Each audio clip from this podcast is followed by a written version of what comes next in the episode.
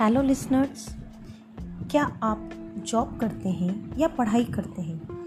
लेकिन competition exam देने का सपना देखते हैं, पर आपके पास समय नहीं है बुक्स पढ़ने का। तो घबराइए नहीं, आप बिल्कुल सही जगह पे हैं।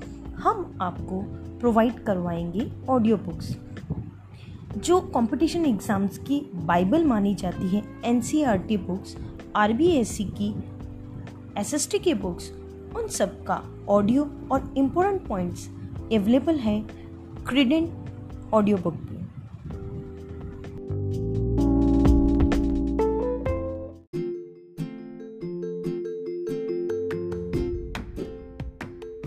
Hello listeners are you ready आज हम जो फ़र्स्ट ऑडियो बुक लाए हैं, वो सिक्स की आर बुक से है, जिसमें फ़र्स्ट चैप्टर हमारा ब्रह्मांड की समरी है।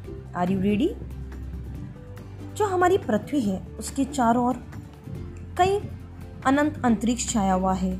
हमें आसमान में कई तारे, तारामंडल आदि दिखाई देते हैं और मनुष्य की हमेशा जिज्ञासा रही है इन सब के विषय में जानने की। भारत में जो आसमान में ये जो दिखने वाले तारों का समूह है, उन्हें सप्त ऋषि मंडल कहा जाता है। ऐसा माना जाता है कि यहाँ सात ऋषि बैठे तपस्या कर रहे हैं। और भारत के कई भागों में इन सात तारों में से चार तारों को चारपाई भी कहा जाता है। फ्रांस में ऐसे तारों के समूह को सॉस्पेन, ब्रिटेन में इसे हल, यूनान में इसे स्मॉल बियर के नाम से जाना जाता है। जो आसमान में फैले हुए हैं तारे, उल्का, ग्रह, उपग्रह, धूमकेतु आदि, जिनमें हमारी पृथ्वी और सूर्य चंद्रमा भी शामिल है, उन्हें हम खगोलीय पिंड कहते हैं। क्या आप जानते हैं ये विशाल तारे हाइड्रोजन और हीलियम के गैसों का मिश्रण है? अरे, आप, आपको पता है, सूर्य भी एक तारा है। लेकिन सारे ही तारे या सभी खगोलीय पिंड गैस के नहीं बने होते हैं। ये हमारे चारों तरफ़ जो अंतरिक्ष है, वो असीमित है और इसी में हमारा ब्रह्मांड है। इस ब्रह्मांड की उत्पत्ति के संबंध में कई किस्से मिल जाएँगे आपको। लेकिन जो सबसे पहले और सबसे पुराना किस्सा है, वो बिग बैंग थ्योरी है, जो कि 13.7 अरब वर्ष पुराना है।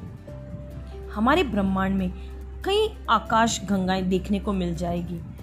पृथ्वी सहित सौर परिवार जो है, वो एरावत पथ या मंदाकिनी नाम की आकाश गंगा में आता है। पृथ्वी का सबसे निकटतम तारा सूर्य है, जिसकी दूरी पृथ्वी से 15 करोड़ किलोमीटर है।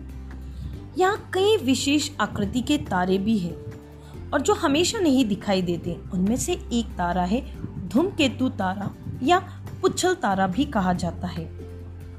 ये जो पुच्छल तारा और धूमकेतु तारा होता है, उसका सिर हमेशा सूर्य की ओर रहता है। जो चर्चित पुच्छल तारा है, उसका नाम है हेली, जो कि 76 छिहत्तर वर्षों बाद दिखाई देता है। जो पहले 1986 1986 में देखा गया था और दोबारा उसे दो हज़ार बासठ, यानी 2062 में देखा जाएगा। तो नेक्स्ट एपिसोड के लिए बने रहिए हमारे साथ।